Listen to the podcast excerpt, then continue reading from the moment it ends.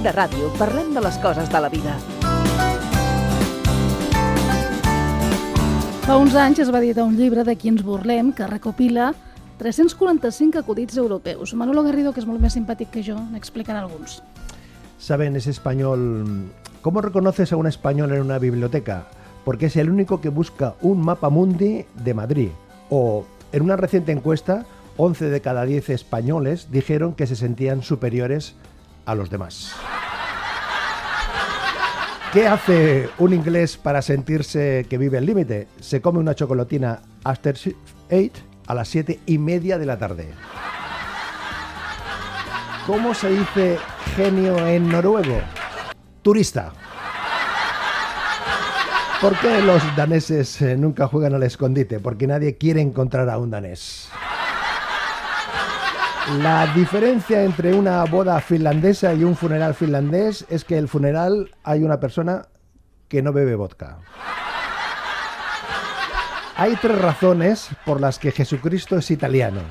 Solo un hijo italiano habría vivido con su madre hasta los 30 años. Solo un hijo italiano podría pensar que su madre todavía es virgen. Solo una madre italiana podría pensar que su hijo es Dios.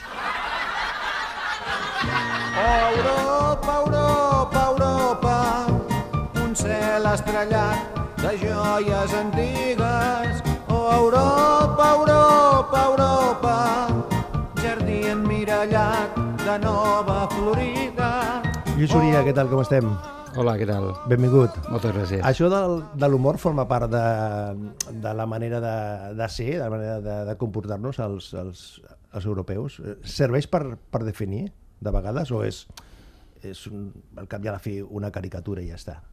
Bé, jo, jo crec que sempre, sempre utilitzem l'humor per riure'ns dels altres, del veí.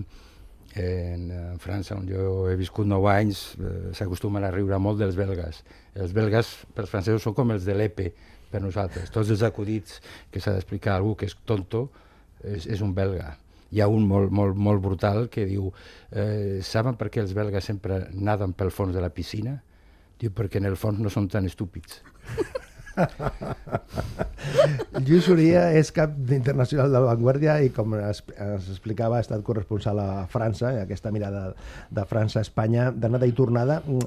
T'ha ensenyat pel que fa als tòpics, als prejudicis, les idees preconcebudes? És a dir, estar a França i venir aquí, d'aquí a França, et dona un, una, una foto gran?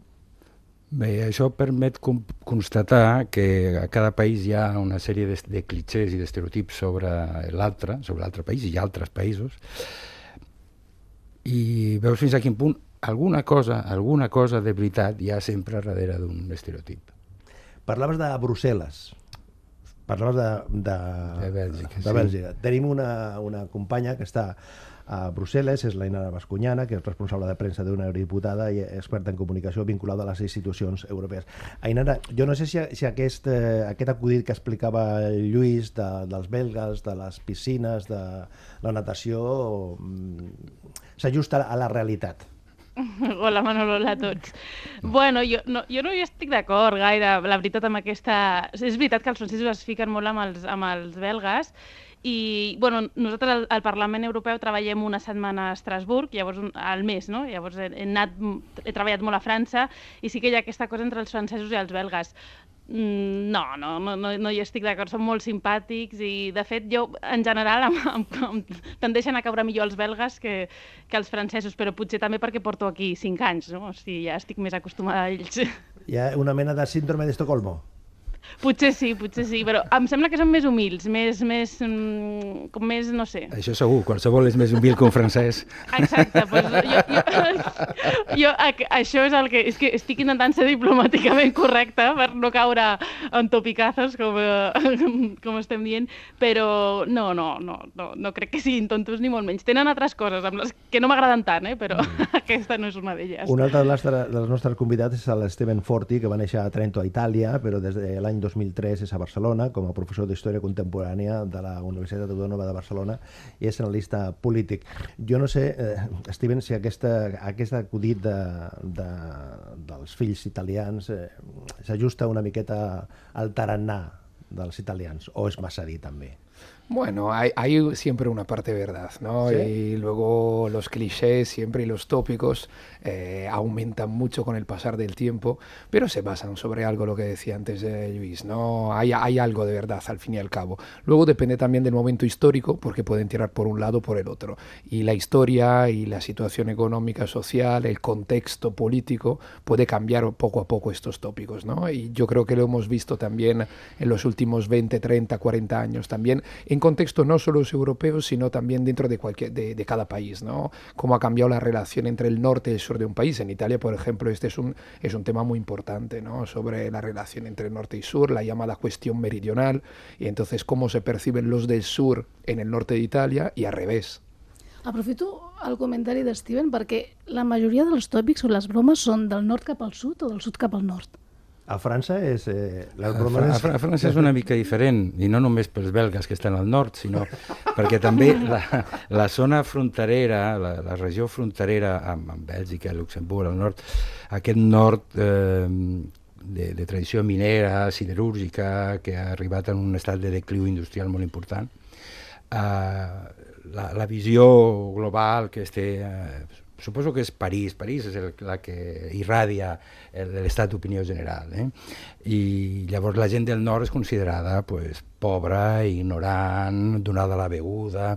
De fet, hi ha un, un, una pel·lícula que va tenir molt d'èxit a França i que també s'ha estrenat a Espanya i altres països, que aquí es va titular Bienvenidos al Norte, Mhm. i fa aquesta caricatura de la Tremenda, gent. eh? Tremenda. Sí. sí, perquè a més és una zona que parlen un dialecte que és de difícil comprensió per, un, per al francès estàndard, perquè allò és la zona encara de Flandes que va quedar dintre la frontera de França. En Italia pasó lo mismo con esta película, pero justamente al revés. Es, digamos, era una persona del norte que acababa en el sur, se llamaba Bienvenidos al Sur, traducida literalmente, y se mantenían estos tópicos. Pero luego, al mismo tiempo, hay también un fuerte orgullo en el sur y una crítica al norte para, digamos, diciendo que son gente más aburrida, más fría, no es el calor del Mediterráneo, de la gente de Nápoles, de Sicilia. Entonces, un poco. Y luego se junta otra cosa, que es también eh, un cierto orgullo por parte, llamámoslo así, la gente del sur de Europa respecto a los del norte, considerados más eh, serios, más trabajadores, eh, y esto se junta quizá también con la crisis económica de los últimos años, o al menos ha implementado un poco, ¿no? Entonces, como eh, los alemanes, los alemanes sí, pero al final vienen de vacaciones aquí, porque aquí se está mejor, hay más sol, etcétera, etcétera, la gente es más abierta, ¿no? Entonces, también yo creo que hay una, una, una serie, digamos, de relaciones extrañas y ambiguas de ida y vuelta, zigzagueantes continuamente en estos tópicos también. Jo no sé eh, si a Bèlgica, Ainara, aquesta diferència nord-sud eh, eh, no, és tal, no és tan territorial, sinó és més diferències d'altres tipus.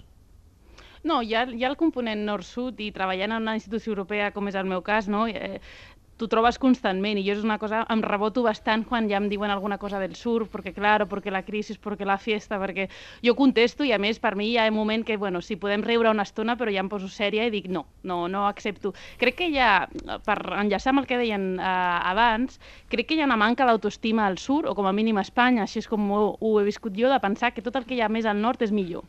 I això és completament fals, rotundament fals. Jo abans de viure a Bèlgica vaig viure a Holanda, aquí al costat, i mm, tenim una imatge al sur com que allà les coses funcionen millor, tot va millor, la gent treballa millor... No és veritat, o sigui, hi ha diferències potser del sistema, però el que és la, la gent eh, no, no són pitjors, i això ho tinc claríssim. Sí. Quan es parla de la productivitat, a mi és un tema que em fa molt de mal, no? perquè veus la gent com està patint a Espanya o a països com Grècia o a Itàlia i sembla que, que, és que ens va malament perquè ens ho mereixem, perquè no hem treballat prou. I és, i és mentida, també. Jo crec que... Jo els hi dic molt als meus amics alemanys no? o, o anglesos, dic, bueno, pensa que tu quan vas al sur vas de vacances i estàs amb altra gent que està també, potser locals que estan de vacances, però no és el nostre ritme de vida. O sigui, nosaltres entre setmana no fem la siesta, no, no estem a la platja, estem, estem currant i currant moltes més hores que, el, que la gent a, al, al nord. O sigui, és el tema de la conciliació laboral i familiar. Sí que és una de les coses que podíem aprendre del nord, que ho fan molt millor que nosaltres,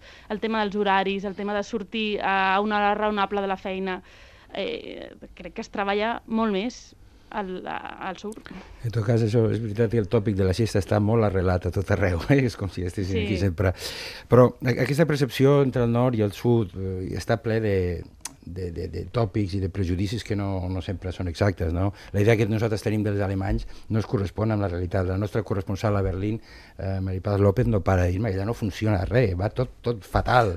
Sí. Els serveis públics, eh, tot, tot va fatal. O sigui que aquí, quan cau una mica de neu i es col·lapsen les carreteres, s'oblida que a, a França passa exactament el mateix i pot estar milers de cotxes atrapats en una autopista, igual que va passar aquí. O sigui, Però no som els més desgraciats del món, No, som com no. els altres. Però no- normalment, Lluís, sí, sí que es diu a la resta d'Europa això no passa. Sí, però això ho diuen els francesos també quan se'ls hi col·lapsa l'autopista. Diu, a la resta d'Europa no passa, Claro. només passa aquí. Eh, I després, també, la percepció que hi ha hagut del nord, del sud, ha canviat molt amb la crisi. Quan jo vaig arribar a França el 2005, més enllà del, dels tòpics de sempre, ens miraven amb, amb, amb enveja perquè ells estaven en un moment de molt pessimisme social i Espanya en aquell moment apareixia de tort o a dret, però apareixia a ulls del resta d'europeus com un país que estava, a fi, entrant en la modernitat a una velocitat enorme, creixia econòmicament, això era jauja. Això era jauja, estàvem cavant la nostra, la nostra tomba amb la bombolla, amb la, Era bombo, qüestió de temps. amb la bombolla immobiliària, però allò semblava jauja. I no entenien, els francesos no entenien per què anàvem nosaltres sempre eh, fustiguejant-nos, diem que desgraciats que som, que dolents que som. Ara, amb la crisi ha canviat, perquè, clar, llavors, quan ens, ens hem enfonsat, llavors sempre hi ha algú que ens ha assenyalat amb el dit, i els alemanys sobretot, perquè tot el tema del deute és una cosa que ha afiançat aquesta idea de que som les cigarres, que estem tot el dia tocant i ballant, i quan arriba l'hivern no tenim de menjar, no? Mm. Però s'ha de tenir en compte que els alemanys tenen una paraula, que és Schuld, que vol dir alhora deute i culpa. Caramba. Mm. Això ja, ja ho diu molt sobre... I els holandesos també. Mhm. Estava jo pensant si l'Steven, quan arriba aquí, també nota aquesta diferència eh, d'Espanya entre el nord i el sud, perquè també eh, aquí a Espanya sí que hi ha tòpics cap a la Claro. gent del nord i, i tòpics cap a la gent del sud. Sí, sí. No, Yo estoy muy de acuerdo con Luis porque yo vine aquí en 2003 y efectivamente la percepción que eh, se tenía de España en aquellos años también en Italia era muy distinta a la que luego se empezó a tener a partir de 2010, 2012, ¿no? Aunque Italia más o menos se queda en una situación muy similar de cara además a la visión europeo internacional, ¿no? Eh, la crisis económica, un país bloqueado políticamente, etcétera. Y sí, eh, la, la diferencia entre norte y sur se percibía, pero claro, viniendo de un país como Italia que la tenía tan marcada esta diferencia entre norte y sur, eh, tampoco parecía raro, ¿no? Y, luego yo creo que se junta otra cosa, que muchas veces los tópicos son tópicos nacionales, cuando en cambio en cada estado-nación hay diferencias muy grandes. Yo, por ejemplo, que soy de Trento, casi en la frontera con Austria, eh, tengo quizás más, simila- más analogías, más un carácter más similar a un catalán que a un siciliano.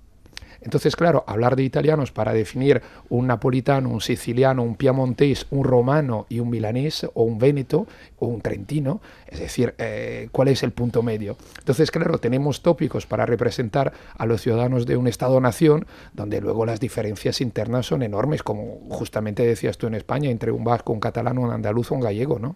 O sea, es decir, que pueden haber más similitud entre un vasco y un francés que entre un andaluz y un catalán. Por ejemplo, eh, de todos modos, siempre estamos generalizando y las generalizaciones se quedan donde se quedan, ¿no? Estoc de ràdio, amb Manolo Garrido.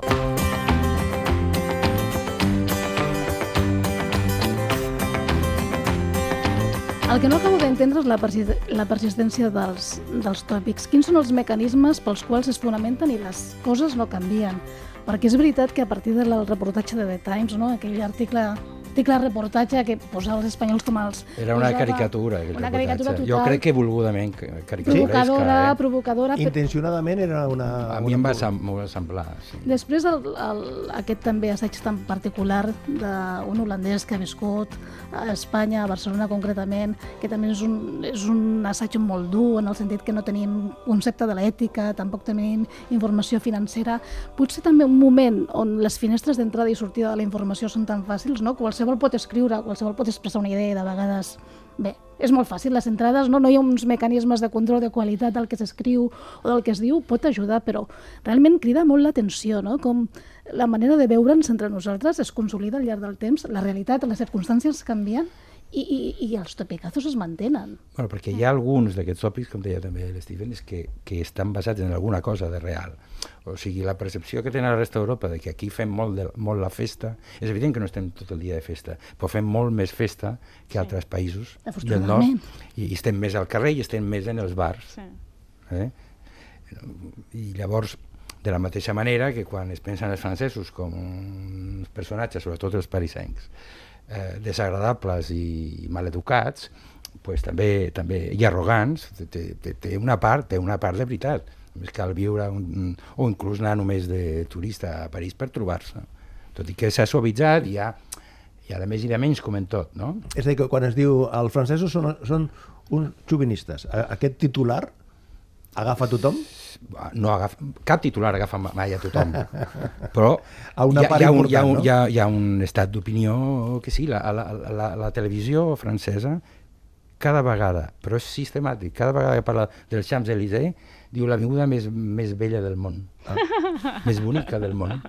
Ho han decidit ells i, i ho repeteixen, a base, a base de repetir-ho s'ho acaben creient. Y- y- Yo Però jo... Perdó, perdó. No, no, eh, sigue, sigue. No, jo crec que hi ha una diferència entre els tòpics i les diferències culturals. O sigui, les diferències culturals estan allà, són innegables. El problema és quan ja es caben en l'estereotip no? i tendim, per simplificar la comprensió de la realitat, en, com es, no sé com es diu en català, encasillar a la, a la gent, no? Però hi ha un risc. Jo crec que els tòpics tenen més coses dolentes que bones. Mm, Sí que serveixen per una mica per agafar les coses amb humor, però, per exemple, aquí a Brussel·les, que hi ha tant intercanvi cultural en- entre gent de tota Europa, la primera pregunta és eh, ¿de dónde eres? I a vegades penso, potser seria millor no fer aquesta pregunta i parlar amb la persona i, i, i perquè és veritat que en el moment que preguntes d'on ets ja, ja estableixes una, una, no? un, t'esperes alguna cosa d'aquesta persona, vale, doncs si t'ha dit que és alemany o si t'ha dit que és holandès o si t'han dit que és uh, italià, no? Ja Però marca, les no? diferències culturals estan, Ja estan marca. allà, són, són, són, són innegables i, i no són negatives, vull dir, jo tot el contrari, quan més divers, més ric trobo. Yo, yo creo que se juntan exactamente dos cosas. Una que es muy importante, la que acababas de mencionar, que es eh, que la sociedad es muy compleja y, y necesitamos, como en todo, como en la política, como en cualquier cosa, en la cultura, eh, maneras de simplificarla. La gente busca simplificarlas y los tópicos simplifican, eh, obviamente, eh, aunque generalizando, equivocándose, etcétera, pero es una forma de simplificar una realidad compleja y, sobre todo, en los últimos 15, 20 años, tras el final de la Guerra Fría, cada vez necesitamos más algo que simplifique y nos explique un mundo que está cambiando de una forma muy rápida. Y por otro lado hay otro factor, que es, son los productos comerciales de masas. Eh, un ejemplo, el cine, y sobre todo el cine de Hollywood. Eh, los tópicos ahí sobre países es muy evidente. El otro día fui a ver la última película de Ridley Scott, eh, eh, Todo el dinero del mundo, ambientada en la Italia de los años 70, y claro, el italiano típico es el paparazzi de la Vía Veneto de Roma, que corre detrás del coche de Paul Getty Jr. eh, para hacer fotografías y hay todo ruido. Entonces, evidentemente, había también esto y sigue habiendo en Italia la figura del paparazzi, más o menos. Pero claro, no es el ejemplo del italiano, es decir, hay muchos más, ¿no? Hablando de Ridley Scott, hay una otra película ambientada en, en- en la Provenza eh, que se llama Un buen año, se titula Un buen año. eh, y hay un momento que el protagonista, eh, que acaba ligando con una camarera, una camarera de, un- de una terraza de un restaurante de Gordes, y hay un momento en que la camarera le dice, dice, recuerde que esto es Francia, aquí el cliente nunca tiene razón.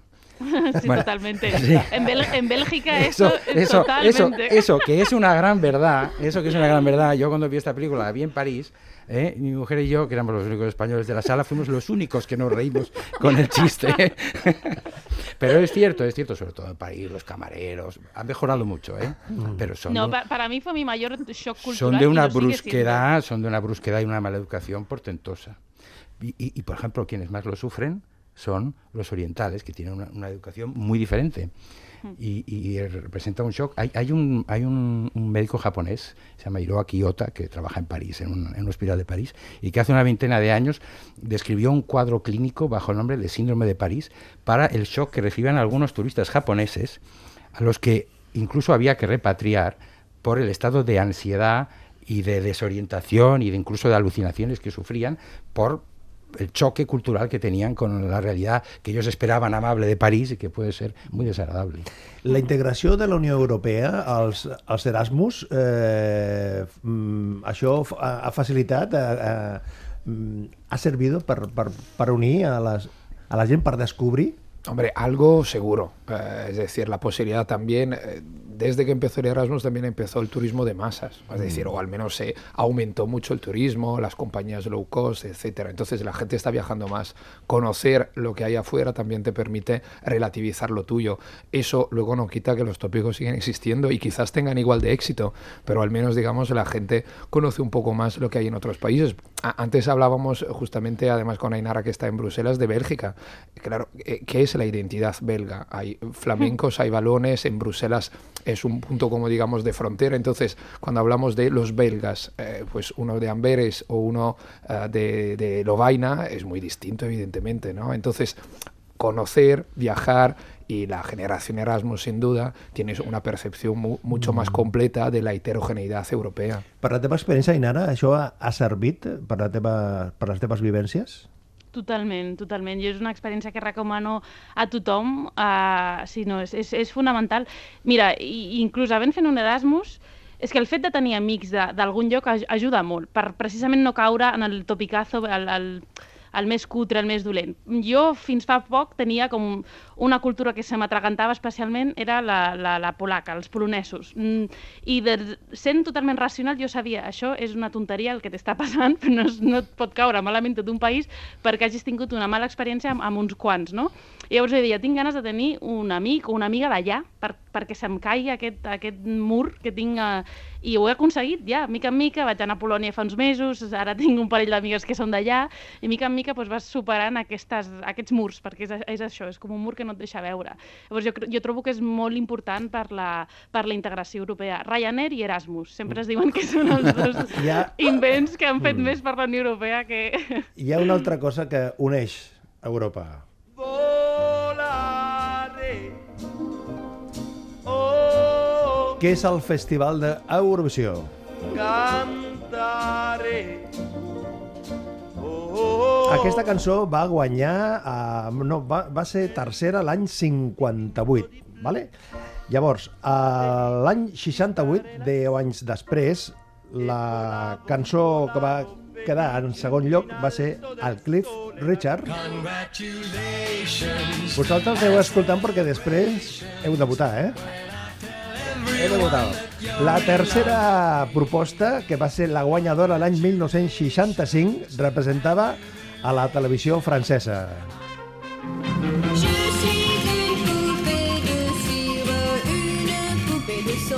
Franz Gall.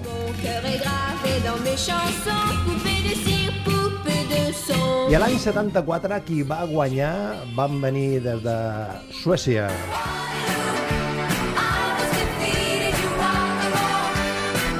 I l'any 91 es feia el Festival d'Eurovisió a Roma, a Roma, el presentador, els presentadors era Chico Cinquetti i Umberto Tozzi, i va quedar en quarta posició Sergio Dalma. pegados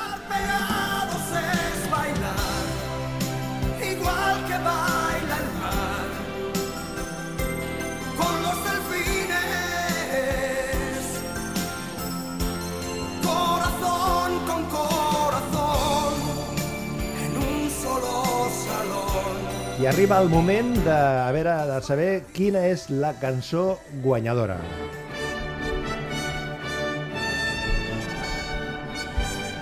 Anem cap a Brussel·les. Eh, Ainara, eh, d'aquestes cinc propostes musicals que han guanyat d'alguna manera al Festival d'Eurovisió, quin seria per tu la guanyadora? Ui, per mi la guanyadora és Volaré, sens Vo- dubte. Volare del Domenico Modugno. Oi, sí, sí, aquesta cançó està a totes les festes de Brussel·les, entre italians i espanyols, que estem sempre junts i sempre, sempre es canta. ¿Qué me cuentas, Steven? Ya, yo yo por, por, por la calidad musical de las propuestas que, que hemos escuchado, Volaré sin sombra de duda, no por, por ser italiana. Además, este año son los 60 años, juntamente de esta canción y del nacimiento también, a final de cuentas, de la canción de autor en Italia. Mm. Lluís, tu fas el desempat. Doncs em sembla que, que no, no, no hi haurà desempat. Jo, malgrat que sóc un afrancesat, eh, votaré per Ja se ABBA. te nota, ja se per te ABBA. Votaràs per ABBA. ABBA, Per sí. ABBA. No, el que passa que si sumem... El... No, no, mm, el teu vot, Anna? Jo, per una qüestió molt sentimental, eh? però és que el 1991 era tan jove, jo crec que Sergio Dalma... el Sergio sí, he Dalma, pensat, no? mm, Al final el que, el que, el, el que farem és que... el tòpic de l'amor, eh? No, no. I romanticisme que el espanyol. Juan Sánchez, que té una visió molt àmplia de la vida i de la música, ell determinarà ara si guanya el Sergio, si guanya Ava o si guanya Domenico Modugno. Ell ha votat, ell ha votat. Ell ha votat. Ainara, la, la decisió és del Juan Sánchez, eh? Vo- Vot de qualitat, he fet servir vot de qualitat, eh? Molt d'acord. Tornaries a viure a França? Ah, Absolutament, sí. Absolutament, no? Sí. Mm. I tu, Steven, tornaràs a... O sigui, no, al contrari, et quedaràs per viure aquí ever and ever? Bueno, ever and ever nunca se sabe, eso, eso es una pregunta complicada, pero seguramente de momento me quedo aquí. Nunca se sabe luego dónde acabas. De momento a Italia no volvería. Ainara, tu que tens relació amb diferents eh, europarlamentaris, a quin lloc t'aniries a viure? D'Espanya, d'Europa o de... Del mundo del món? Home, jo espero poder tornar a casa algun dia. No sé quina és la meva casa, la veritat, però espero, m'agradaria tornar a, al territori espanyol, diguem-ho així. Ainara Bascunyana, Steven Fordi, Lluís Uria, gràcies per compartir aquesta estona. Gràcies a A vosaltres. I visca Europa, no? siempre. Visca Europa. I volare, volare, volare, volare.